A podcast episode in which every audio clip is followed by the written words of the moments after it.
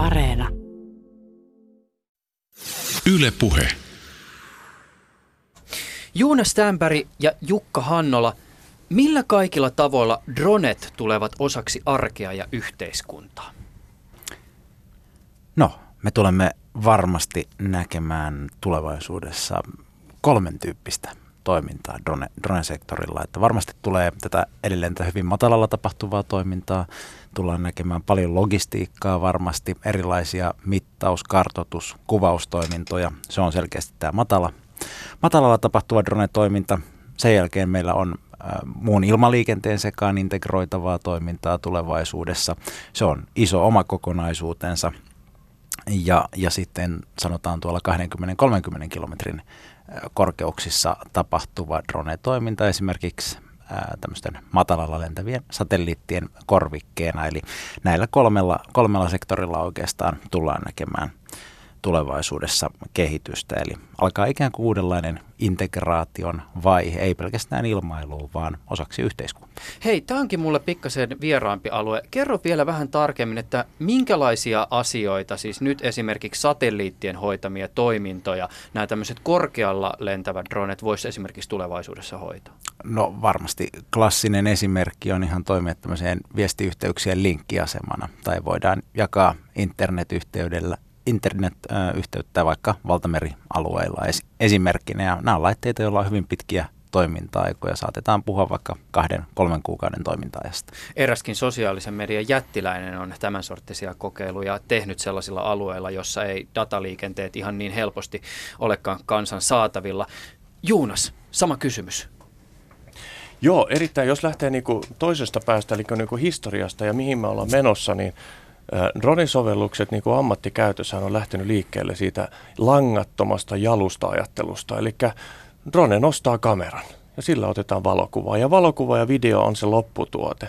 Nyt ollaan siinä voimakkaassa kehitysvaiheessa, että puhutaan niin sanotusti fotogrammettisista datasta, eli muodostetaan 3D-malleja, pistepilviä, jolla saadaan niin kuin volyymi esimerkiksi – hi, hiilivoimala, joka nyt on poistuva taitolaji, niin niiden taseessa erittäin merkittävä erä on tämä hiilikasa ja sen koko. Se lasketaan euroina ja rahaksi niin kun tähän astisesti on niin kun saapaat jalassa ehkä neljä tuntia pöngitty sitä kasaa ja erilaisilla GPS-mittareilla otettu mittaa kerran vuodessa, niin pystytään puolessa tunnissa droonella pyyhkäisemään ala ehkä jopa 900 tämmöistä pistettä per neliömetri saamaan nopeasti paljon tarkemman arvon siitä niin kuin taseen arvosta yritystoiminnalle. Ja tätä käytetään rakennustyömaissa, tätä tarke- infrassa ja ehkä niin kuin pitkässäkin juoksussa, niin just tämmöinen niin kuin infran ja rakennusten kaikki tarkastelu tällä menetelmillä nähdään olevan niin kuin kaikkein isoin niin kuin sovelluskohde. Mutta tämähän lähtee sitten kohti, jos mietitään nyt tästä eteenpäin, niin droni on ekoteko siinä mielessä, että ne kulkee pääosin sähköllä. Se tarkoittaa sitä, että paikallispäästöt on nolla. Ja tästähän se huipentuma on nämä ilmataksit, joita me tullaan näkemään jopa Helsingissä ensi vuoden, tämän, tämän vuoden kesällä 2019 ensimmäisiä kokeiluita. Onko tämä lupaus? Tämä on lupaus. Eli tota, kuljetetaan täyssähköisellä multiroottorilla ihmistä Vantaan ja Helsingin välissä. Urban Air Mobility, eli kaupungeissa – liikkumisen, niin tämä on niin kuin kolmas liikkumisen olomuoto, jolla paketteja ja jopa ihmisiä voidaan liikuttaa kaupungeissa ympäristöystävällisesti ja torjua tätä il- ilmailun lämpenemistä. Hmm. Näihin visioihin paneudutaan vielä tarkemmin tämän lähetyksen aikana. Sen verran voisin tähän alkuun muuten vielä kysyä, että mikä tämän kehityksen toppuuttelussa on regulaation ja teknologian hioutumisen välinen suhde? Siis kuinka paljon näitä visioita jarruttaa teknologia ja kuinka paljon sitten taas ihan sääntely? No niin kuin viranomaisen ja henkilön näkökulmasta, joka on sääntelyä mukana tekemässä, niin täytyy sanoa, että suomalainen regulaatio on tällä hetkellä hyvin joustava, sallii monenlaiset kokeilut ja ollaan tietysti iloisia siitä, että suomalainen teollisuus on, on tässä Juunaksenkin kuvaamalla tavalla niin tarttunut hyvin, hyvin aktiivisesti tähän kehitystyöhön. Ehkä se jarrutus tulee siitä, että mehän ollaan vähitellen siirtymässä eurooppalaiseen sääntelyyn ja se, että sääntelyssä on tietty epävarmuus, niin varmasti omalta osaltaan jarruttaa sitten investointihalukkuutta. Eli ei oikein olla varmoja siitä, mitä on tulossa tämän EU-sääntelyn myötä, vaikka kansallinen sääntely onkin, onkin hyvällä tolalla tällä hetkellä. Eli mä näen, että oikeastaan kumpikaan näistä ei vielä tällä hetkellä jarruta toinen toistaan, että kun me saadaan EU-regulaatio kuntoon, niin sen jälkeen varmaan sitten tulee innokkuutta sijoituspuolelle ja se avaa aivan uudenlaisia kanavia. Tässä oli äänessä siis Jukka Hannola. Hannola on drone-asioihin perehtynyt liikenne- ja viestintäviraston johtava asiantuntija. Ja nyt kun teemme tätä lähetystä ää, vuoden 2019 alussa 7. päivä tammikuuta, niin tehän olette siis nykyään liikenne- ja viestintävirasto, ettekä esimerkiksi Trafi. Tässä pistettiin kaksi, kaksi, kaksi tota lafkaa yhteen. Jonas Stjernberg on miehittämättömän ilmailun asiantuntija muun muassa alan ratkaisuihin perehtyneessä Robots, Robots Expert Finlandissa ja lisäksi hän toimii ilmailun, miehittämättömän ilmailun toimijoiden Airbus Finlandin puheenjohtajana. Tänään keskustelemme tässä jaksossa drone-maailman ajankohtaisista ja tulevista. Ja yksi tämän päivän kysymyksistä on se, missä määrin aiheen ympärille kehkeytynyt pöhinä realisoituu todellisuudeksi. Jaksossa pääsee ääneen myös poliisin miehittämättömän ilmailun kokonaisuutta kehittävä ylikomissaario Sami Hätönen. Tässä jo pieni pätkä tuosta myöhemmin tänään kuultavasta, kuultavasta Hätösen kanssa käydystä keskustelusta. No tämä tarve oikeastaan nousi tuolta kentältä ja ensimmäiset kokeilut tehtiin eri poliisilaitoksilla. Eli sinne oli hankittu yksittäisiä ärpäslaitteita ja, ja sitten yksittäiset poliisimiehet innostu niistä, saatiin hyviä käyttökokemuksia ja sitten todettiin, että tähän kannattaa panostaa ja, ja tämä, on, tämä lisää selkeästi poliisityön tuottavuutta. Ja osaltaan ehkä voisi sanoa myöskin näin, että paikkaa vähäistä poliisien määrää, että me saadaan, saadaan valjastettua koneet meidän avuksi ja näin ollen tehtyä meidän työmme paremmin, nopeammin, laadukkaammin. Tilastoista näkyy, että viime vuonna meillä on ollut 1437 tämmöistä poliisitehtävää, jolla on lennetty. Ja, ja niiden, niiden aikana on 624 tuntia, lentotuntia tullut, eli, eli kone on ollut ilmassa 624 tuntia. Mistä sä muuten itse puhut, kun sä puhut droneista tai lennokeista? No meillä poliisissa puhutaan RPASista, eli RPAS, ja se tulee englanninkielisistä sanoista Remotely Piloted Aircraft Systems. Ja me lähdettiin poliisissa käyttämään tätä RPAS-lyhennettä ihan siitä syystä, että Trafi alun alkaen lanseerasi tämän Suomessa ja, ja haluttiin lähteä sitten siihen Trafin viitottamalle tielle. Ylepuheessa Juuso Pekkinen. Ja vielä, ja vielä Jukka ja Juunas, tervetuloa teille tähän keskusteluun. Joo, kiitos. Kiitos. Tota, hei, voitaisiin itse asiassa jatkaa pikkasen tästä nimikipuilusta ja vaikka se juurista, jos teillä on jotain parempaa tietoa siihen liittyen. Siis, miksi näistä laitteista käytetään niin moninaisia nimityksiä? Siis on droneja ja droneja ja lennokkeja ja UAVtä ja Airbusia ja vaikka mitä. Tämä on, tämä on erittäin hyvä. Mä valmistaudun tähän, niin listasin itselle niin kuin seitsemän erilaista nimikettä, ra- rakkaalla lapsella monta nimeä, mutta jos lähtee niin kuin tästä, mistä suomen kielellä on käytetty aika paljon tätä sanaa lennokki. Ja lennokki, mä ehkä niin kuin harrastan aktiivisesti itse lennokkeja, eli harrastajana käyn jopa ulkomailla kilpailemassa erilaisilla liidokeilla ja kyllähän tämmöinen niin harrastajien kesken nähdään, että lennokki tarkoittaa sitä perinteistä kerhoissa tapahtuvaa hyvän turvallisuuskulttuurin omaavaa toimintaa.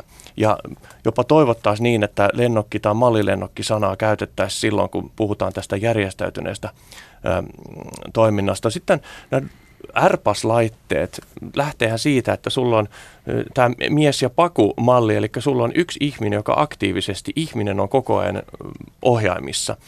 Sitten jos otetaan RPAS-laitteen ja UAV tai UAS, joka on niin kuin Unmanned uh, Aerial Vehicle tai System, niin silloinhan puhutaan siihen, että se on miehittämätön. Ei oteta kantaa siihen, että ohjaako sitä niin kuin ihminen tai kone, eli lentääkö se autopilotilla tai autonomisesti. Eli se on RPAS ja UAV välillä niin kuin selkeä pesäero siinä, mutta Suomessahan niin kuin kielitoimisto on hyväksynyt sitten drooni tai drone rinnakkaismuotona sanoiksi ja droonihan ehkä taipuu tähän suomalaisen suuhun paremmin ja silloinhan tarkoitetaan yleensä näitä, joilla on jollain teknisillä ominaisuuksilla, onko se niin kuin GPS tai vakautin, jolloin ei tarvita niin kuin aerodynamiikan ja niin kuin lentämisen osaamista sen kuljettamiseen, niin tähän on niin kuin kansanomaisesti sitten myös löytänyt oma paikkansa ja sillähän, sehän tarkoittaa hyvin laajaa skaalaa aivan, aivan pikkusista leikkikalusta sitten isoin militaridroneihin, joka ampuu ohjuksia. Ja sitten tässä tullut myös pari muuta multikopteri, jolla tarkoittaa moniroottorista, jossa on monta potkuri yhdessä laitteessa. Ja, ja sitten, siis hyvin tyypillinen teknologia näissä laitteissa. Kyllä, kyllä. Ja sitten tuli vielä tässä jo mainittu tota drone-taksia, jossa on, onko se, koska se lentää automaattisesti, niin se on siinä mielessä miehittämätön, mutta kun siinä saattaa olla mies tai nainen sisällä, niin onko se miehitetty, mihin kastiin tämä kuuluu? Mm. Näissä kieliasioissa te, Jukka Hannola, siellä teidän Lafkan suunnalla joudutte varmasti myös teidän nykyisen nimenkin kohdalla kohtaamaan kielitoimistoa, nimittäin Traficom ei välttämättä kaikkien mieleen ja suuhun taivun niin luontevasti, mutta te, te päädyitte sitten... Ö, aikoinaan Trafissa siihen tulokseen, että tämä R-pass on nimenomaan se juttu, mitä te haluatte käyttää. No pohjana asialle niin Juunas itse asiassa nosti, nosti tuossa, tuossa hyvin, hyvin esiin näitä, näitä eroja, että mikä on, mikä on RPAS, mikä on UAS, eli muun muassa niin kuin autonomian taso tavallaan, että RPAS on se, että siellä on aina, aina joku ohjaamassa laitetta. UAS voi sitten olla, olla hyvin pitkälle automatisoitu tai jopa täysin autonominen laite, mistä sitten äh, Trafin kielenkäyttöön rantautui tämä AirPass, niin ilmailuhan on globaalisti varmaankin kenties pisimmälle standardoitu ala. Eli AirPass, Remotely Piloted Aircraft System, on itse asiassa termi, jota käyttää YK ilmailujärjestö ICAO. Mm. Eli ICAOssa toimii, toimii myöskin tämmöinen niin sanottu AirPass-paneeli, joka valmistelee kansainvälisiä standardeja alalle. Ja ja sieltä tuo ärpassana sitten on, on jalkautunut Suomeen, että sille ei sitten ole lähdetty, lähdetty suomalaista vastinetta edes kehittämään, koska tosiaan ilmailun sääntely on niin pitkälti globaalia ja sitten viime kädessä meillä tietenkin eurooppalaista, niin siellä nyt nämä englanninkieliset termit on aika luonnollinen valinta. Tälleen kun tota, äh, tässä vielä voisi avata sitä, että et, äh, ketkä ovat äänessä ja mistä positiosta te oikein puhutte, niin voisi muutamalla ranskalaisella viivalla vielä kertoa, että, että mikä teidän suhde tavallaan tähän aiheeseen on. Miten esimerkiksi susta Jukka tuli äh, liikenne- ja viestintäviraston niin sanotusti drone-jävä ja, ja mitä kaikkea sä esimerkiksi Juunas tällä saralla teet? Haluatko vaikka Jukka aloittaa? No joo, tarinahan on, on, on sinänsä hyvin pitkä, että akateemiselta taustaltaan hallintotieteilijä päätyi, päätyi lennonjohtajaksi ja parin lentolupakirjan kautta ja 80-luvun lopusta asti jatkuneen lennokkiharrastuksen myötä monien mutkien kautta, eri ilmailualan yritysten kautta päädyin sitten Trafille ja siellä ilmailujohtajan esikuntaa ja, ja, ja omalla taustallani niin drone-toiminnan haltuunotto niin sanotusti kokonaisuudessaan oli aika, aika luontainen tie sitten loppuviimein. Jonas.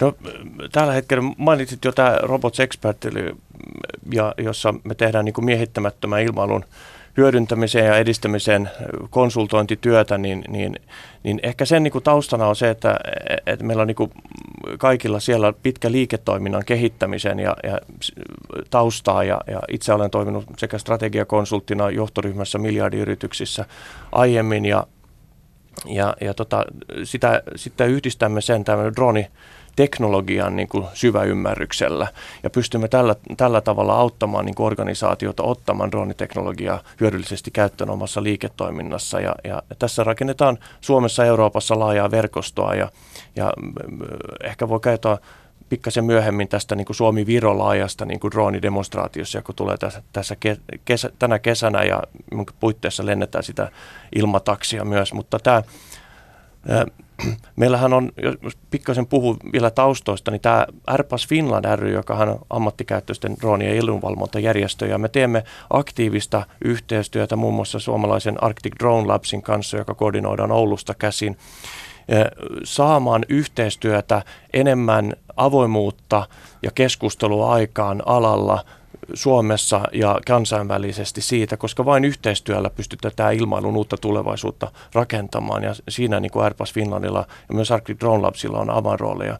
Sitten meillä on perustimme myös viime vuonna tämmöisen BV Drone-nimisen äh, drone-operaattorin, eli vähän lentoyhtiö, joka lentää raskailla lensimme jopa sadan kilogramman droonilla tämmöisiä 10 kilometrien hylkeenlaskentaa metsäkartoituslentoja viime kesänä.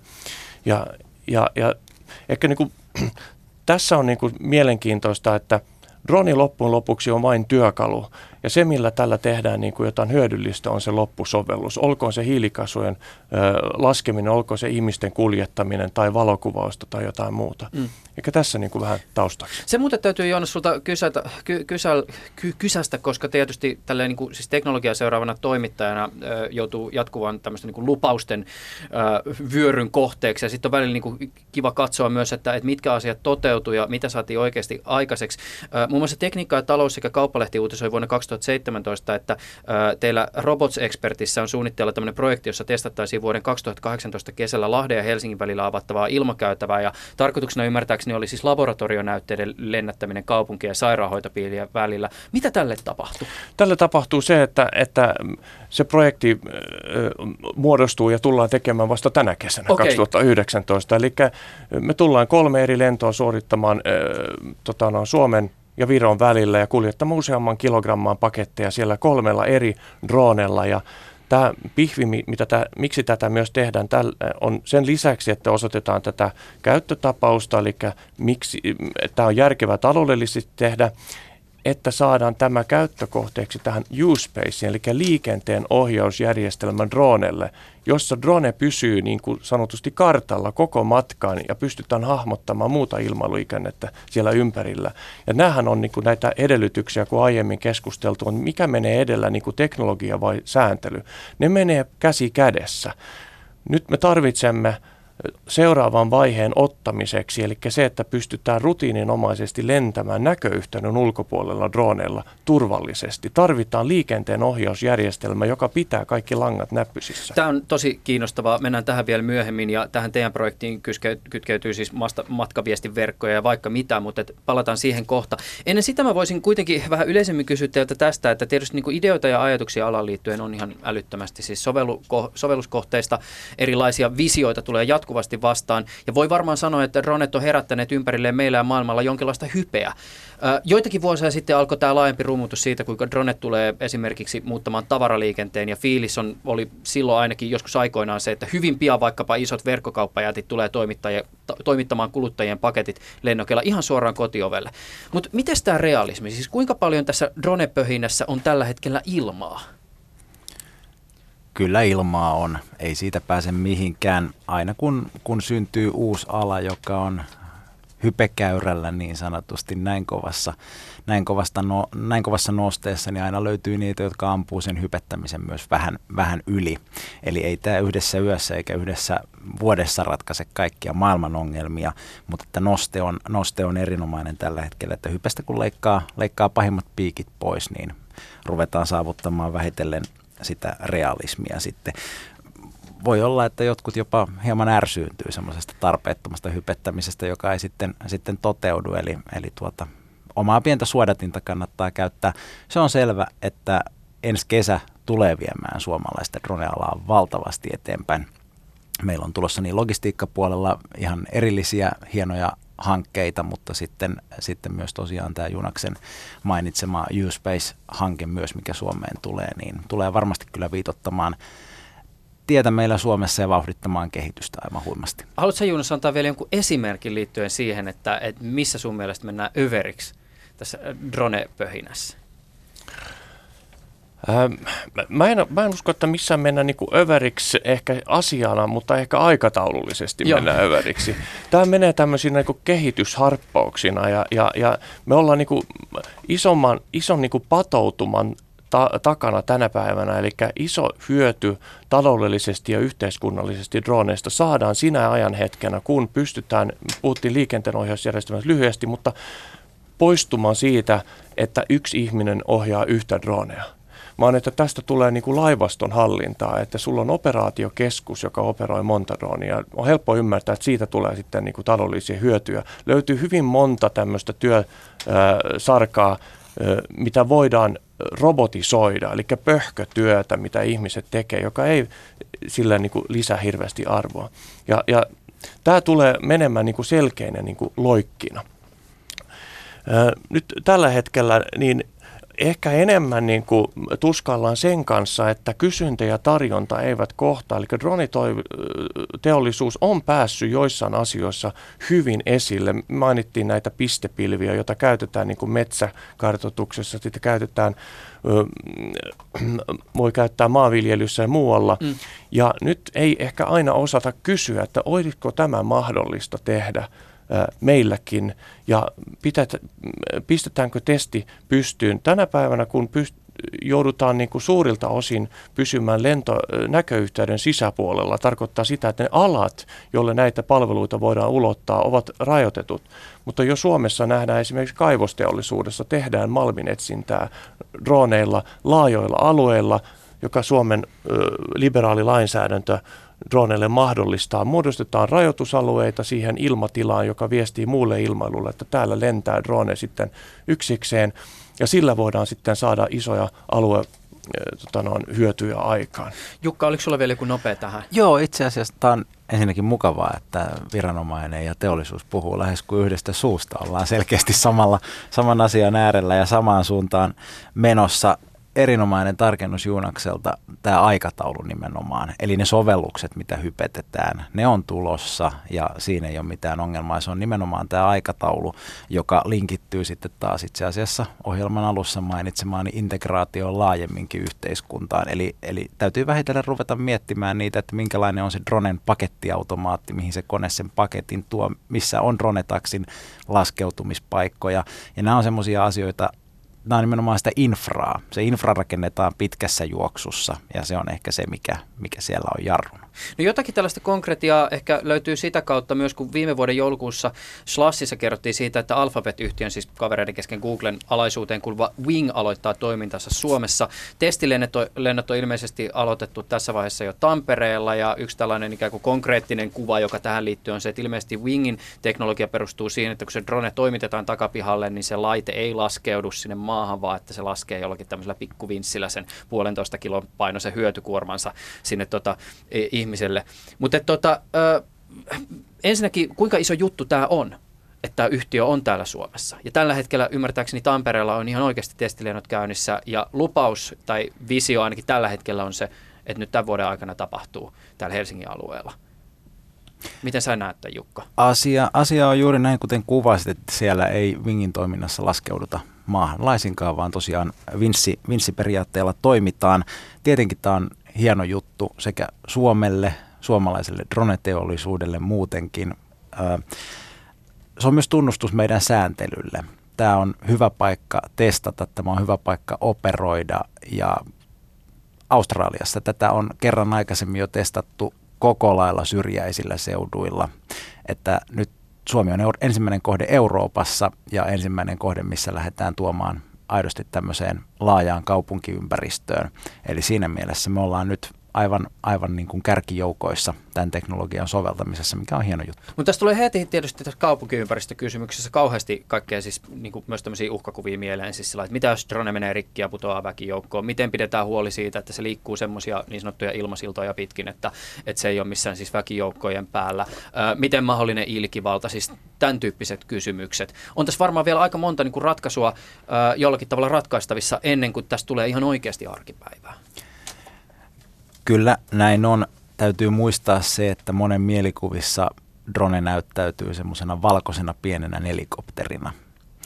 Ja nämä ammattikäytössä olevat laitteet, joita vaikka väkijoukkojen lähettyvillä kaupunkialueilla lähdetään lennättämään, niin niillä on taustallaan sitten huikeita määriä testitunteja, huikeita määriä operaatioita, on näyttää dataa, mikä toimii, mikä ei toimi saattaa olla kahdenkertaisia järjestelmiä, kolmenkertaisia järjestelmiä. Eikö näihin muuten nykyään saa laskuvarjojakin? Laskuvarjojakin saa. Se on jakaa vähän mielipiteitä se laskuvarjo, että onko se se optimaalinen keino vai, vai lähdetäänkö muuta kautta luomaan sitä häiriönsietokykyä laitteelle, mutta laskuvarjo on yksi vaihtoehto, mitä monet yritykset on harkinnut ja kokeillutkin. No me ollaan puhuttu tässä jo hieman tästä U-Spaceista ja hieman vilauteltukin sitä, että mikä kaikki siihen liittyy, mutta voisi vielä avata pikkasen tämän projektin perusjuttuja. Siis äh, homma nousi otsikoihin viime vuonna. Äh, mukana on jo täällä Suomessa lukuisia erilaisia toimijoita, kaksi maata, Suomi ja Viro, mukana myös paljon EU-rahaa, äh, useampia erilaisia sovelluksia ja alullepanija täällä Suomessa on käsittääkseni nimenomaan Robots, Robots Expert Finland, eli Juunas teidän lafka. Mi- mistä tässä on siis kyse? No tämä Goff U-Space lähti liikkeelle siitä, että mm, Trafi oli isännöimässä, silloinen Trafi, tämmöinen Helsinki High Level konferenssi 2017 marraskuussa. Ja silloin niin kuin todettiin niin kuin EU-tasolla, kun se oli EU-tason konferenssi, että tarvitaan käytännön demonstraatioita edesauttamaan nopeita, nopeita tota U-Spacein niin kuin kasvua. Ja silloin he, tammikuussa ää, EUlta tuli tämmöinen iso rahasto, kutsuttiin, että tervetuloa hakemaan rahaa.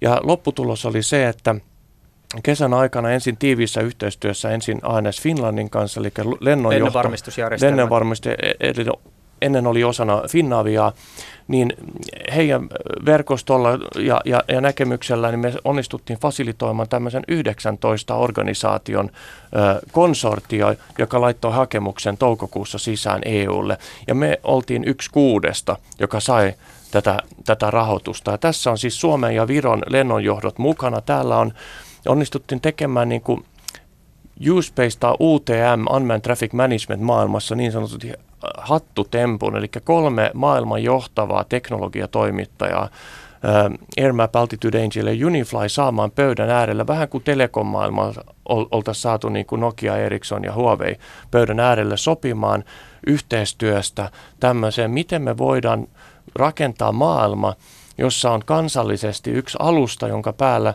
voi monta tämmöistä riippumatonta liikenteenohjausjärjestelmää kontrolloida droneja, koska tämä me puhutaan loppujen lopuksi siitä, että ilmailu kokonaisuudessaan on digitalisoitumassa. Suuri osa lentoliikenteestä, jos otetaan iso kuva hetkeksi, niin käyttää 70 vuotta vanhaa teknologiaa siitä, kun ihminen ohjaamossa puhuu ihmisen kanssa lennonjohtotornissa. Dronet ovat tuoneet koneita ilmaan ja ne tarvitsee koneita maassa heidän toimintaa ohjaamaan. Siitä on kyse. Ja, ja ensin tämä lähtee tässä niin kuin matalalla alle 120 metrin korkeudessa, missä valtaosa drone tulee lentämään. Ja siihen satsataan nyt ensin panostuksia tähän U-Spacein osalta. Eli voisi, tota, mä oon jopa kiteyttänyt sen tota, U-Spacein täällä, että se olisi joukko uusia liikkumisen kolmannen dimension liikenteen ohjauspalveluita, jotka nojautuvat digitalisaation sekä pitkälle automatisoituihin funktioihin ja proseduuriin. Diiba duuba. Vaatii mutta se, dekryptaamista. Se on suunniteltu kuitenkin tukemaan turvallista ja tehokasta pääsyä ilmatilaan suurille määrillä droneja. Viime syksynä hän oli tuhat droonia Helsingin yllä seminaari. Mietittiin, että milloin voi tulla tuhat droonia Helsinkiin. Poliisi on kertonut, että heillä oli itsenäisyyspäivänä satavuotisjuhlissa yli 20 droonia mm. Helsingin yllä yhtä aikaa. Se on valtava määrä, ei ole kaikille tuttu. Nyt kun me puhutaan tästä U-Spaceista meidän demonstraatiossa, niin meillä on kahdeksan eri käyttötapausta, jossa liikutetaan pakettia Helsingin Viron välillä. Me liikutetaan ihmistä ilmataksella, mutta me tullaan tekemään myös paljon muitakin käyttötapauksia. Esimerkiksi Hel- Helsingissä tehdään yksi harjoitus, milloin, milloin meillä on viisi droneja yhtä aikaa tässä liikenteenohjausjärjestelmässä tekemässä eri asioita. Hmm. Helsingin poliisilaitos on mukana täällä konsortiossa mm. ja he tekevät etätunnistusharjoituksia ymmärtäen, missä drone liikkuu ja missä sen lennättäjä seisoo, mm. jos tulee joku turvallisuusasia. Koska mitä me tarvitaan ehkä tässä osoittaa on se, että kun on hätä, kun on viranomaistehtävä, niin ilmatilaa pitää pystyä eristämään. Ja tätäkin tullaan demonstroimaan niin, että kaikki lennättäjät saavat reaaliaikaisesti tämän tiedon. Niin. No, tämä lennonjohtojärjestelmä tässä nyt tietysti on isossa roolissa, siitä ollaankin niin kuin jo paljon puhuttu, mutta sitten tähän kytkeytyy esimerkiksi tämä matkaviestinverkkojen hyödyntäminen. Ja tämähän Kyllä. on nyt siis kenellä tahansa helposti ymmärrettävissä, että et jos me halutaan kehittää äh, drone-liiketoimintaa ja liikennettä, niin se edellyttää sitä, että meidän pitää jollakin tavalla ratkaista tämä niin sanottu ongelma, joka tällä hetkellä hommaan liittyy liittyy. Eli se, että kun meillä on jossakin joku laite ilmassa, niin se pitää olla jatkuvasti näköyhteyden päässä joku tyyppistä lennättämästä, se tietää about, miten se liikkuu. Mä miettinyt vaan tähän liittyen, ja tässä tullut myös vastaan joitakin tämmöisiä niin näkökulmia ja ajatuksia, siis se, että, että jos ajatellaan, että tulevaisuudessa esimerkiksi niin miehittämätön lentotoiminta tapahtuisi nimenomaan matkapuhelinverkkojen välityksellä, niin onko yksi skenaario se, että tulevaisuudessa velvoitetaan, että se lentotoiminta tapahtuu matkapuhelinverkkojen välityksellä niin, että se lentotoiminta on aina valvottua tai jollakin tavalla kytkeytynyt johonkin lennonjohtojärjestelmään? Tämä on, tämä on erinomainen näkökulma, tämä matkaviestiverkko-ulottuvuus. Sinänsä hyvä näin vuoden alkuun, kun Traficomkin on, on syntynyt tässä näin, niin meillähän tosiaan viestintävirasto ja Trafi on lyönyt niin sanotusti hynttyyt yhteen. Ja monessa tapauksessa on omassa työssäkin huomannut sen, että, että kun me toimitaan meidän drone-toimijoiden kanssa, niin me ollaan yhä useammin ja useammin jouduttu ohjaamaan heitä myös aikaisemmin siis viestintäviraston niin puheille, että okei, tältä osin meidän asiat on kunnossa, mutta tarvitsette vielä luvan esimerkiksi mobiiliviestiverkkojen käyttöön ilmassa. Ja tämä muutos on nyt tuonut sen, että me voidaan, voidaan nyt tarjota tämäkin drone-palvelu niin sanotusti yhden luukun periaatteella, eli asiakkaan kannalta – siinä mielessä erinomainen uudistus. No niin, tästä tuli tämmöinen organisaatiomuutosmainoskin. Joo, se on nimittäin tärkeä. Moni toimijasta joutuu hakemaan ja, ja tota, nyt löytyy tosiaan kaikki, kaikki yhdestä luukusta. No, mutta miten tämä, jos tämä skenaario siis siitä, että... Tämän velvoittamisen näkökulmasta, niin eurooppalaisessa regulaatiossa, joka tulee, tulee, siellä tulee vahvasti näkymään se, että turvallisuushuoli on yksi iso asia. Liittyy poliisiin, liittyy lennonvarmistusjärjestelmään. Tilannetietoisuus on, on, on kova sana. Se tiedetään, se pitää tietää kuka lentää, missä lentää.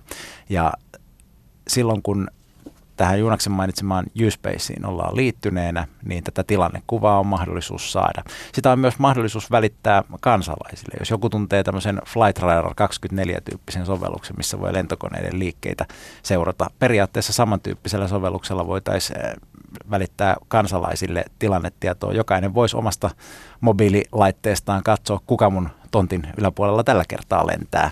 Ja tämä on ehkä osi, osi, osin niin kuin lisäämässä myös sitä sanotaan jonkinlaista yhteiskunnallista hyväksyttävyyttä. Eli se, että ihmisille ei tule tarpeettomia pelkoja siitä, että nyt joku vakoilee tai salakatselee tai mitä ikinä, vaan se, että tämä on niin jäljitettävissä tämä toiminta.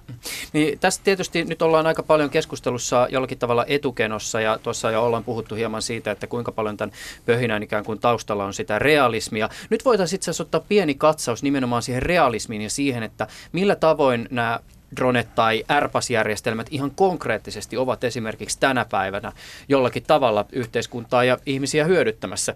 Ja äh, tässä yhteydessä on tietysti hyvä ottaa suuntaa esimerkiksi tuonne poliisin suuntaan, joka Suomessa on aika merkittävä pol- drone-operaattori. Yle Puhe. No meillähän tämä toiminta on käynnistynyt teknisestä rikospaikkatutkinnasta, eli huomattiin, että nostamalla se kamera tuonne rikospaikan yläpuolelle, siitä saadaan paljon – kokonaisvaltaisempi, kattavampi ja selkeämpi kuva esitutkintaa, syyteharkintaa ja myöhemmin sitten tuomioistuin käsittelyä varten. Mutta tänä päivänä tämä meidän käyttö on levinnyt oikeastaan kaikkiin poliisitoiminnan eri tehtäviin. Eli me käytetään näitä R-passeja niin ihan kaikessa poliisitoiminnassa. Mä olen ylikomisario Sami Hätönen. Työskentelen tällä hetkellä poliisiammattikorkeakoulussa, mutta olen tässä viimeiset kolme ja puoli vuotta työskennellyt poliisihallituksessa ja vastannut tästä poliisin miehittämättömän ilmailun kokonaisuudesta. Itselläni ei ollut aikaisempaa ilmailukokemusta oikeastaan minkäänlaista, mutta sen sijaan on ihan lapsuudesta saakka harrastanut valokuvausta ja tuonut sen myöskin sitten työpaikalle niin, että, että poliisissa myös, myös kuvannut paljon. Se muuten näkyy sun virallisella Instagram-tilillä, että kuvaaminen on tuttua. Joo, kyllä vaan. Ja tämä tietysti luo ihan uusia ulottuvuuksia, tämä R-pass, eli tämä miehittämätön ilmailu. Nyt kun me saadaan tuo kamera tuonne taivaalle, niin monenlaisiin eri käyttökohteisiin. Anna vielä konkretiaa, esimerkkejä siitä, että minkälaisissa tilanteissa esimerkiksi poliisi kaivaa autostaan dronen? Kadonneen henkilöetsinnät on yksi hyvä esimerkki, jossa näistä on ihan, ihan verrattomasti hyötyä ja, ja niitä myös käytetään siinä runsaasti. Silmä taivaalla on aivan loistava apuväline silloin, kun lähdetään esimerkiksi metsästä etsimään, etsimään henkilöä, joka on joko kadonnut sinne tai sitten tieten tahtoen niin piileksii poliisia siellä. Jos mä katson nyt kristallipalloa, niin mitä tulevaisuus tuo tullessaan, niin se tuo keinoälyn käyttöä, eli että voidaan korvata ihmisen tekemää työtä yhä enemmän koneilla, keinoälyllä ja sitten myöskin tämmöisiä pitkän kantaman, pitkän, pitkäkestoisia näköyhteyden ulkopuolella tapahtuvia lentoja. Et nämä kaksi on ehkä ne selkeimmät, keinoäly ja sitten nämä tämmöiset pitkäkestoiset lennot tieteiskirjallisuudessa ja elokuvissa on lukemattomat kerrat nähty tämmöisiä dystooppisiakin skenaarioita, joissa virkavalta valvoo katuja taivaalta käsin. Jo nyt maailmalla on käyty keskustelua järjestelmistä, joissa lennokki, poliisin lennokki valvoo jotakin aluetta pitkiä aikoja. Voidaan siis varmasti puhua näissä sovelluksissa jonkinlaista massavalvonnasta. Ja mä väittäisin, että on ihan kunniallisiakin kansalaisia, joille ajatus jatkuvasti taivaalta katsovasta silmästä on jollakin tavalla epämiellyttävä.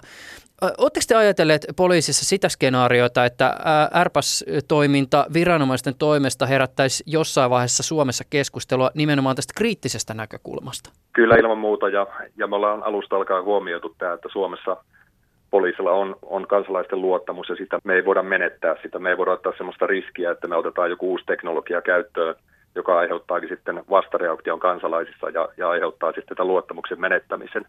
Eli kun me toimitaan kansan mandaatilla, niin me toimitaan myöskin niin kuin kansan, kansan ehdolla ja kansan hyväksynnällä.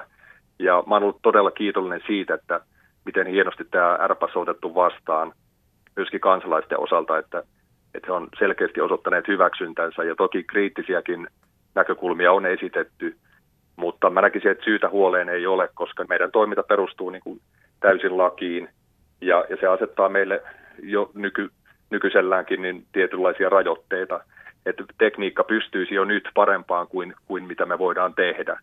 Mutta onko teillä esimerkiksi ollut semmoisia suunnitelmia, otetaan nyt vaikka tämmöinen ajatus, että meillä on joku alue, missä me tiedetään, että siellä on paljon rikollisuutta, niin jos teknologia se mahdollistaa, niin lähetetään lennokki valvomaan sitä aluetta vaikka siis just seitsemänä päivänä viikossa 24 tuntia vuorokaudessa, ja sitten jälkikäteen siitä videomateriaalista, jota se lennokki tuottaa, niin aletaan selvittää esimerkiksi, että miten mahdolliset epäilyt liikkuu, miten ajoneuvot kulkee, missä tapahtuu mitäkin.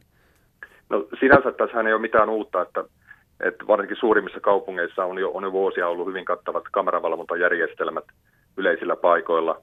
Ja, ja se on sinänsä ihan yhden tekevää, että onko se niin kuin rakennuksen seinässä tai jossain mastossa kiinni se kamera vai onko se sitten, sitten vapaasti liikkuvana siellä taivaalla. Että et tämä teknologia on olemassa, mutta se, että tässä kohtaa lainsäädäntö asettaa aikamoisia rajoitteita, että me ei voida hyödyntää sitä täytyy samaan hengenvetoon sanoa, että siitä olisi kyllä ihan merkittävää hyötyä, että ilman, ja väittäisin, että ilman, että siitä tulee tämmöistä liiallista isovelivalvoa valvoo tunnetta, niin, niin tätä teknologiaa voitaisiin hyödyntää nimenomaan keinoälyn hyödyntämisen osalta. Kuinka paljon poliisilta löytyy laitteita ja kuinka moni poliisi osaa niitä käyttää? Joo, meidän laivue koostuu tällä hetkellä 140 järjestelmästä, eli 140 kopteria meillä on käytössä, ja niitä ohjaamaan lentämään on koulutettu 300 poliisimiestä. Tällä hetkellä koulutus on kesken vielä 50 ja 2019 aikana vielä, vielä 100 uutta operaattoria koulutetaan, jolloin tämän vuoden lopussa meillä tämän matematiikan mukaan pitäisi olla noin 4500 koulutettua poliisimiestä. Että tämä toiminta on jo aika lailla niin kuin laajamittaista ja mä oonkin puhunut, että, että RPAS on meille arjen työväline, että se ei ole mikään erikoistilanteita varten erikoispoliisimiehille koulutettu väline, vaan – vaan sitä hyödyntää kaikissa poliisitoiminnan eri tarpeissa. Niin eikö poliisi osin käytä myös ihan siis sellaisia laitteita, joita kuluttajaakin voi kaupasta käydä hakemassa? Kyllä vaan niissä on aivan verraton hintalaatusuhde ja, ja ihan samalla lailla kuin poliisi ajaa ihan tavallisella ajoneuvoilla ja käyttää monia muitakin ihan, ihan vapailla markkinoilla olevia tuotteita, niin ollaan päädytty siihen pitkällisen harkinnan ja testausten jälkeen, että meidän kannattaa niin kuin tehdä valtaosa meidän tehtävistä juuri näillä tämmöisillä niin sanotulla markettimalleilla. Mutta kai te nyt olette jollakin tavalla huomioineet näihin markettimalleihin kytkeytyvät tietoturvariskit. Siis julkisuudessa on ollut tietoja siitä, kuinka kuluttajalaitteiden pilveen lataamia tietoja, siis vaikkapa kuva- tai paikkatietoja, on ollut palveluntarjoajan järjestelmissä heikosti suojattuna. Kyllä, tosiaan me ollaan alusta alkaen niin tehty tämmöinen riskikartoitus, että että turvallisuus on tärkeintä ja tietoturva kuuluu myös tähän turvallisuuteen yhtenä osatekijänä. Ja, ja tämä on huomioitu, eli me ei voida hyödyntää niitä ihan kaikkia ominaisuuksia, mitä näissä, näissä kaupasta saatavissa laitteissa on. Ja, ja me ollaan myöskin tehty hyvää yhteistyötä niin laitevalmistajienkin kanssa ja, ja päästy eteenpäin sillä tavalla, että, että ollaan saatu tiettyjä rajoitteita pois näistä laitteista meidän toivomusten mukaisesti. Minkälaisia uhkia poliisi tunnistaa liittyen näiden laitteiden rikolliseen käyttöön? No jos tämä tai ylipäätään miehittämätön ilmailu on meille mahdollisuus, niin se on yhtä lailla tai jopa enemmänkin uhka. Tämä on tunnistettu myöskin tässä ja, ja tätä, tätä uhkaa varten on varauduttu. Hyvänä esimerkkinä on tämä lainsäädännön muutos, joka tuo poliisille oikeuden sitten tai laajemmat oikeudet puuttua näiden lennokkien ja miehittämättömien ilmailusten kulkuun. Samaan aikaan ollaan, ollaan aktiivisesti tutkittu alan teknologiaa, että millä me voidaan tätä valvontaa ja niin sanottua vastatoimintaa tai vaikuttamista myöskin tehdä. Mä vielä sen verran palaan näihin uhkakuviin. Ymmärtääkseni esimerkiksi nyt on jo ollut sellaisia tapauksia, missä esimerkiksi vankiloihin on toimitettu vaikkapa huumausaineita rikollisten toimesta lennättämällä lennokkeja va- vankila-alueelle sisään. Sitten tietysti tämmöiset kaikki yksityisyyteen liittyvät kysymykset, missä joku stalkkaaja alkaa vaikka ex-kumppania, joka asuu kerrostalossa valvomaan ikkunasta lennokilla, nämä nyt varmaan semmoisia. Puhumattakaan siis ihan oikeasti henkeä ja terveyteen kohdistuvista uhista ja vaikka terrorismista kyllä uhkat on erittäin moninaiset ja, ja, ja sanotaan, että hyvinkin lievistä rikkomuksista niin vakaviin rikoksiin, jopa terroristisiin tekoihin. Kaikki on mahdollista. Ja tämä on nyt semmoinen tulevaisuuden teknologia, joka nyt tänä päivänä on jo rikollisilla käsillä. Mä oon sanonut monen kertaan, että uhka ilmasta on tullut jäädäkseen ja, ja siihen täytyy nyt vaan sopeutua ja mukautua ja, ja etsiä niitä parhaita keinoja, millä kukin voi, voi suojautua tämmöiseltä uudelta uhalta me haetaan siihen koko ajan viranomaisena parhaita keinoja, mutta tiedostetaan myöskin se, että ei tälle uhkalle voi niin kuin kokonaisvaltaisesti mitään, että, että se uhka on, mutta siltä, siltä ei voida kokonaan välttyä, mutta niitä seurauksia voidaan toki lieventää ja, ja sitten vakavimpiin rikoksiin niin voidaan varautua jollain tavalla, mutta kokonaan niitä ei voida estää mitenkään. Kun tässä mainitsitkin jo, niin täällä Suomessa puhutaan poliisille uusia toimivaltuuksia puuttua lennokkien lennättämiseen tietyissä tilanteissa. Avaa vielä vähän tarkemmin tätä, että mistä tässä on kyse ja minkälaisia tilanteita tässä on toimivaltuuksien laajentamisen yhteydessä ehkä ajateltu? Joo, meillä on tällä hetkelläkin, meillä on toimivaltaa kyllä liittyen näihin miehittämättömiin ilma-aluksiin, mutta, mutta tämä lakimuutos tuo tullessaan niin täsmennyksiä siihen. Se myöskin laajentaa sitä eri käyttötarkoituksiin ja se on myöskin looginen jatko sille, että Suomessa niin puolustusvoimat ja rajavartiolaitos myöskin niin tulee saamaan nämä samat toimivaltuudet. Ja silloin, koska poliisi on rauhan aikana päävastuussa yleisestä järjestyksestä ja turvallisuudesta, niin, niin silloin on luontevaa, että myöskin poliisilla on nämä samat toimivaltuudet. Mutta mikä käytännössä, minkälaisissa tilanteissa esimerkiksi tämä toimivaltuuksien laajeneminen mahdollisesti näkyy? Siis mitkä on ne valtuudet, mitä te haluatte esimerkiksi lisää? No tällä hetkellä niin meidän toimivaltuus on hieman puutteellinen nimenomaan niin kuin harrastekäytössä olevien lennokkien osalta. Ja siihen tämä tuo selkeän korjauksen ja parannuksen. Nyt lakiin on sitten ensimmäistä kertaa kirjoitettu, että, että se voidaan tavallaan niin kuin keino riippumattomasti tehdä, mikä mahdollistaa meille myöskin tämmöisen signaalihäirinnän, jota, jota ennen ei ollut huomioitu lainsäädännössä oikeastaan millään tavalla. Minkälainen tekninen haaste poliisille on lennokkien toiminnan estäminen tai lentotoimintaan puuttuminen? Siis kuinka paljon meillä on sellaisia ratkaisuja siihen, että lennokkien lennättämistä voidaan estää tai lennokkeja voidaan saada tarvittaessa alas.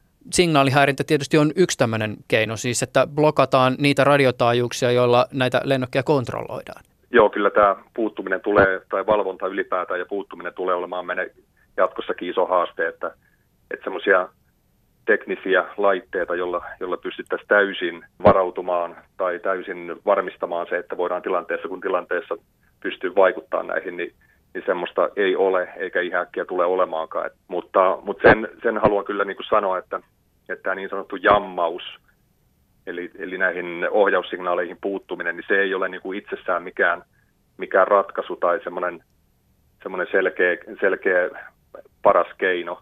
Että se, se tulee kyseeseen sen käyttäminen vain tietyissä rajatuissa käyttötapauksissa tietynlaisissa, tietynlaisella toiminta-alueella. Että, että hyvänä esimerkkinä voisin mainita joku kaupungin keskusta, Helsinki Senaatin tori, jossa on yleisötapahtuma käynnissä, niin ei me siellä voida lähteä noin vaan jammaamaan mitään signaaleja, koska sillä voi olla paljon haitallisia seurauksia sitten muuhun toimintaan, muuhun yhteiskunnan toimintaan, plus lisäksi vielä se, että, että voi olla ennalta arvaamattomia seurauksia sitten tämän lentolaitteen osalta. Saman ongelman edessä on oikeastaan viranomaiset ympäri maailman, että mistä löytää semmoisia erilaisia vaihtoehtoisia toiminta, toimintamalleja, toimintamenetelmiä, ja teknologioita, erilaisia verkkoammuksia ja tällaisia on, on pohdittu ja, ja niin tässä parhaillaan perehdytään, että, että sopisiko ne meidän suomalaisen poliisin toimintaa ja toimintaympäristöön. Ylepuheessa Juuso Pekkinen. Jukka Hannola ja Juuna Stjernberg, heräsikö jotain ajatuksia tästä keskustelusta, jonka kävimme ylikomissario Sami Hätösen kanssa? Suom- Suomen poliisi on erittäin hyvin ajan hermolla. Siellä on tehty, tehty hyvää työtä ja, ja se näkyy ja onhan noin äh, Hätösen esittämät luvut aika, aika vaikuttavia tämän kokoisessa maassa. Hyvä nosto oli, puuttuminen on iso haaste. Äh, se nähtiin esimerkiksi tässä vastikään Gatwickin tapauksessa. Eli, eli siellä jahdattiin monta päivää dronea ja en tiedä onko vieläkään ihan täydellistä kokonaiskuvaa, mitä kaikkea on tapahtunut. Eli se kertoo siitä poliisinkin toimintakentästä, että, että siellä riittää tekemistä. Niin, just näin. Mites Juunas, tota, ymmärtääkseni sä oot e, erityisellä ilolla katsonut just nimenomaan tätä niin kuin viranomaisten drone-käyttöä? Kyllä mun mielestä niin kuin Suomi kulkee tässä niin kuin eturintamalla ja myös viranomaisten apuun tehdään Airpass Finlandin, me, me koordinoidaan osana Suomen lentopelastusseuraan työtä tätä, mitä Airpass-laitteella etsitään ihmisiä, eli tämmöistä vapepa-työtä. Meillä on, saatiin heinäkuussa viime vuonna käyntiin tämä, tämä ensimmäiset kaksi valmiusryhmää. Nyt meillä tällä hetkellä on ö, viisi valmiusryhmää, jotka siitä tarkoittaa sitä, että meillä on koulutettu toimintamalleista, meillä on pilotti, meillä on apumiehiä ja näin. Jos, jos puhel, puhelin soi, niin jengi lähtee mukaan etsintäoperaatioihin poliisin jatkeeksi. Ja meillä on vielä kolme ryhmää, saadaan vielä lisäksi tässä ihan pikapikaa, kun saadaan koulutukset loppuun. Niin tämä osoittaa sitä, että droneilla voidaan tehdä paljon hyödyllistä ja hyvää ja, ja myös, myös tota, no, jatkaa sitä, mitä, mitä niin kuin viranomaiset itsessään tekevät. Mm. Hei, mä haluaisin jatkaa teidän kanssa vielä tällä mielikuva-asioilla, jota tuossa Samin kanssa jo jonkin verran käytiinkin läpi. Tota, minkälaista mielikuvaa miehittämättömien lennokkien sotilaskäyttö tai lennokkeihin kytkeytyvät esimerkiksi just Skifissä viljelyt dystooppiset visiot ovat ehkä aiheeseen jättäneet? Hätönenkin viittasi tuli vähän semmoista orvelilaista viittausta tuossa matkan varrella, että isoveli, isoveli valvoo ja näin päin pois. Totta kai sekä se sotilaskäyttö, ihan jo sana drone tai lennokki, monesti kuulee, kuulee mediassa, että jossain päin maailmaa on tehty lennokki-isku. Niin, eikä pelkästään siis kuulee, vaan mä veikkaan, että aika monella ihmisellä, joka jollakin tavalla on perehtynyt miehittämättömien lennokkien toimintaan, niin ensimmäiset, siis konkreettiset kuvat tähän liittyen oli ne mustavalkoiset äh, infrapunakamerakuvat, joita välitettiin yhdysvaltalaisista sotilaslennokeista, ja sitten siellä perään tulee jossain vaiheessa sit se ohjus, joka räjäyttää kohteen. Tämä on niinku se tavallaan, miten aiheeseen moni on ehkä tutustunut. Kyllä näin on, ja siis ihan kansainvälisillä foorumeillakin tästä on käyty laajaa keskustelua nimenomaan se, että drone-sana assosioituu monella ihmisellä niin voimakkaasti tämmöiseen taistelukäytössä olevaan lennokkiin. Että eihän se voi olla vaikuttamatta, samoin kuin tämä Skifi, Skifin maailman elokuvat, ja ylipäätään se, niin kuin mihin Juunas jo viittasi, että tämä laite on loppuviimein joko hirveän pitkä selfie-keppi tai valvontakamera. Mm. Eli, eli, eli se, että se on lähtökohtaisesti se laite on aina kamera, niin on jo omiaan herättämään joissain ihmisissä semmoista epäluuloa, että mitä kuvat. Niin, siis tämä on, mä veikkaan, että tämä on kuitenkin myös semmoinen aihe, jota ei kannata väheksyä, koska tietysti jonkin verran jo on käyty keskustelua tästä yksityisyyskysymyksestä, mutta siinä vaiheessa, kun alkaa tulla siis esimerkiksi tämmöisiä konkreettisia keissejä stalkkaamiseen liittyen tai ihmiset jollakin tavalla alkaa kiinnittää asiaa huomiota, niin varmasti äh, jollakin tavalla myös se vaikuttaa siihen mielikuvaan, mikä tähän teknologiaan kytkeytyy. Puhumattakaan siitä, että monella ihmisellä, joka on viettänyt kesäistä päivää vaikka niin kuin Suomessa jossakin puistossa, käynyt turistikohteessa, jossakin luontomestassa, missä joku lennättää tämmöistä lennokkia, niin se, se ääni ei välttämättä ole se kaikkein positiivisen. Mutta sitten on tietysti tässä olevassa tämä niin kuin ikään kuin jollakin tavalla haastavampikin taso. Mitä ollaan tässä keskusteltu? Siis esimerkiksi onnettomuudet. Mitä jos Suomessa tippuu drone ja joku jää alle ja kuolee? Tai sitten ikään kuin tämä terroristinen käyttö. Siis mitä jos jossain vaiheessa Suomessa tai Pohjoismaissa Euroopassa tullaan näkee tämmöisten niin kuin, siis dronella tehtävien henkeä terveyteen kohdistuvia iskuja aalto? Voi, voi ensinnäkin sanoa, että ää, näitä onneksi me ei olla vielä nähty mitään hyvin vakavaa niin kuin drone-onnettomuutta. Mä tiedän yhden tapauksen USAsta, milloin drone on iskenyt tota, helikopterin lapoihin ja aiheuttanut vahinkoja.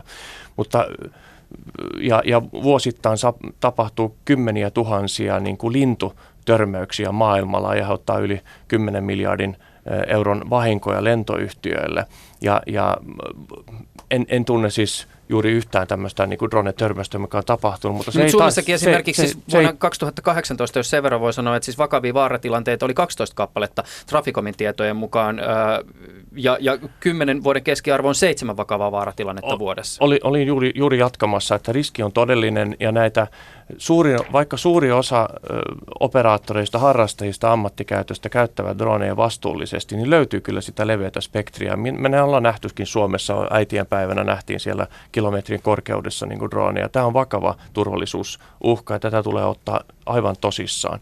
Ja, ja jos miettii tätä dystopiaa, niin kun me päästään muutaman vuoden, e, vaikea ennustaa, koska lait ei ole vielä säädetty, mutta me puhutaan alle viiden vuoden horisontista siihen, että kaikki Euroopassa myydyt laitteet ovat, tulevat olemaan varustettuja etäluku kyvykyisillä niin kuin identifikaatio niin kuin rekisterikilvillä, että viranomainen tai joku muu voi lukea etäältä, että kuka siellä liikkuu.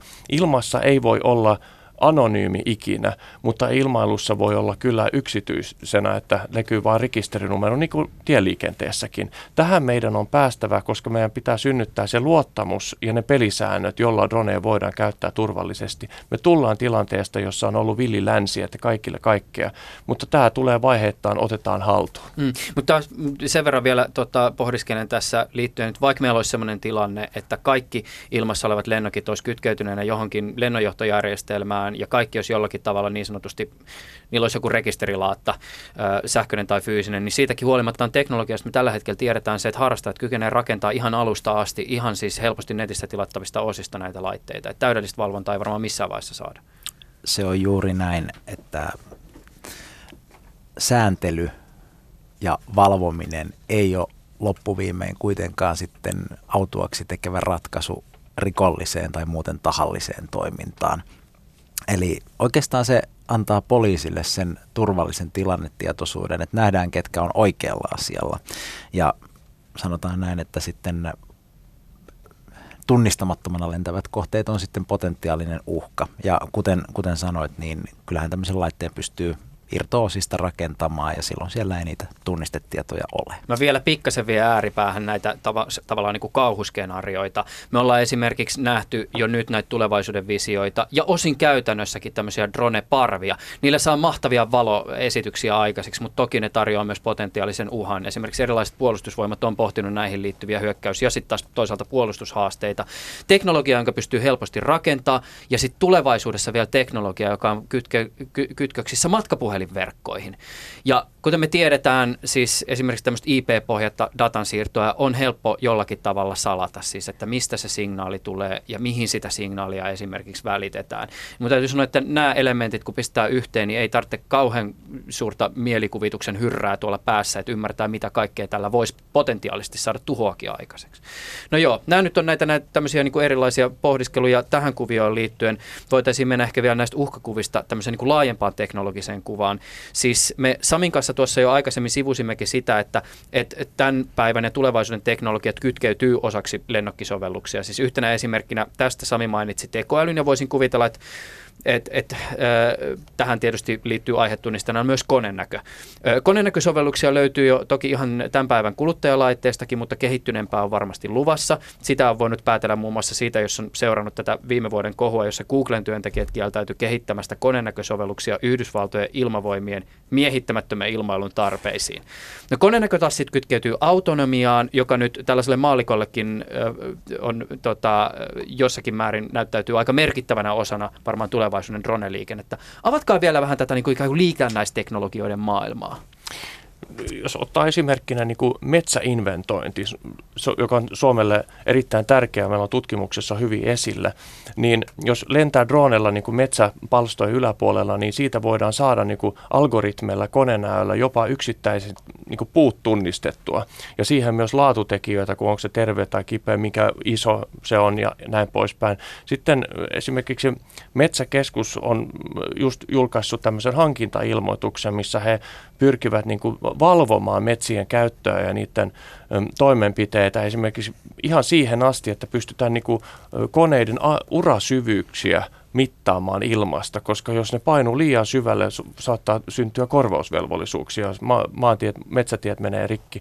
Eli tämä on kaikki sellaista, mitä isosta datamassasta voidaan niin kuin algoritmeilla sitten seuloa sitä oikeasti ö, mielenkiintoista dataa. Jos miettii, että joku drone lentää, kattaa 10 tai 34 kilometriä yhdellä kolmen, viiden tunnin lennolla, jos se on semmoinen vähän isompi drone, niin siitähän syntyy niin kuin teratavun verran dataa, mutta se lopputuote maks, mahtuu niin kuin Exceliin. Hmm. Että mit, montako puuta on, miten on ajettu, onko taimikot hoidettu, miten tämä on lähtenyt, onko se karsittu siellä mitään. Hmm.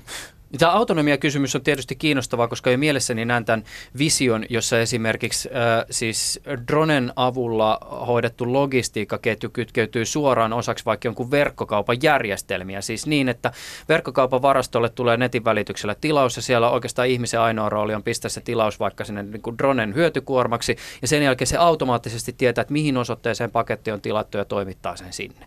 Tämä on vain yksi sovellus, mutta autonomia varmasti niin kuin omalta osaltaan tuo ihan älyttömästi lisää tähän. Jossa siitä vielä, ja näistä kun puhuttiin siitä Vingistä ja logistiikkadroneista, niin vuosi sitten, jos joku olisi kysynyt multa, että mi- missä vaiheessa tulee dronilogistiikka, mä olisin sanonut viimeisten joukossa, koska se on niin, juuri niin, vaatii niin paljon integraatiota kaikkiin tavaravirtoihin. Nyt me nähdään, että saattaa olla itse asiassa niitä ensimmäisiä sovelluksia, jotka skaalautuvat, ja Vingin äh, kokeilut ja, ja käyttöönotto ei ole suinkaan ainoa, mikä tulee Suomessa. Tampereella tutkitaan osana City-logistiikka-hanketta dronilogistiikkaa. Meillä tulee PK-seudulle tässä kevään mittaan ihan niin kuin pakettitoimituksia muissakin yhteyksissä. Ja laskin tuossa takakannella, että jokainen paketti, joka jaetaan niin kuin Suomessa kotiin asti, niin tuottaa noin 700 grammaa hiilidioksidia. Jos saadaan tämä korvattua sähköllä toimivalla droonella, niin säästyy sen verran. Eli jos saataisiin vaikka promille Suomen paketeista, niin säästyy 70 tonnia hiilidioksidia Suomen liikenteessä jakamalla ne droonella. Ja sillä saadaan sivuefektinä se, että se ei tule seuraavana päivänä kahden päivän päästä, se tulee seuraavana tuntina kotiin. Mm. Tämä on niin kuin ne potentiaali, mutta kuten puhuttiin, milloin se ajallisesti skaalautuu isosti, me puhutaan alle viidessä vuodessa, mutta ei vielä tänä vuonna niin kuin massiivisessa käyttöönotossa. Jonas, se, jo, jo, sano Jukka Joo, tämä, tämä linkittyy laajasti tähän niin kuin näihin liitännäisteknologioihin, mistä mm. juuri puhuttiinkin, että kun, kun saat puristettua sen teknologian liian, niin kuin riittävän pieneen purkkiin, niin drone ja joku on liitettävissä yhteen. Drone on lavet niin. Siihen voi kytkeä erilaisia toimintoja ja kun nämä saadaan riittävän iso drone tai riittävän pieni hyötykuorma, niin ne voidaan lyödä yhteen. Mm. Sen verran täytyy Juunos sua vielä kiusata tästä, kun me ollaan puhuttu tästä taksista, joka potentiaalisesti tämän vuoden aikana liikennöisi Helsinki-Vantaan lentokentän ja Helsingin keskusta välillä. Milloin ihan oikeasti ensimmäinen ihan tavallinen matkustaja astuu tähän laitteeseen? Ähm, sitä mä en uskalla ennustaa. Voi voi voi voi voi. Mutta lupaatko vannot kautta kiven kannat, että se tapahtuu tämän vuoden puolella? Siis se, että me lennätetään ihmistä tämän vuoden puolella Suomessa, niin se ei ole tavallisella matkustajalla, mutta ihminen kyllä siellä istuu. Okei, okay, all right. Jonkin verran kuitenkin pidetään takaporttia auki. Hei, äh, Jonas Stämpäri ja Jukka Hannola, kiitokset ihan älyttömästi tästä keskustelusta. Tämä on ollut todella kiehtovaa. Tietysti vain pintaraapaisu aiheeseen, mutta ehkä jotakin saimme käsiteltyä tämän keskustelun aikana. Kiitokset teille. Kiitos. Kiitos. Ylepuheessa Juuso Pekkinen.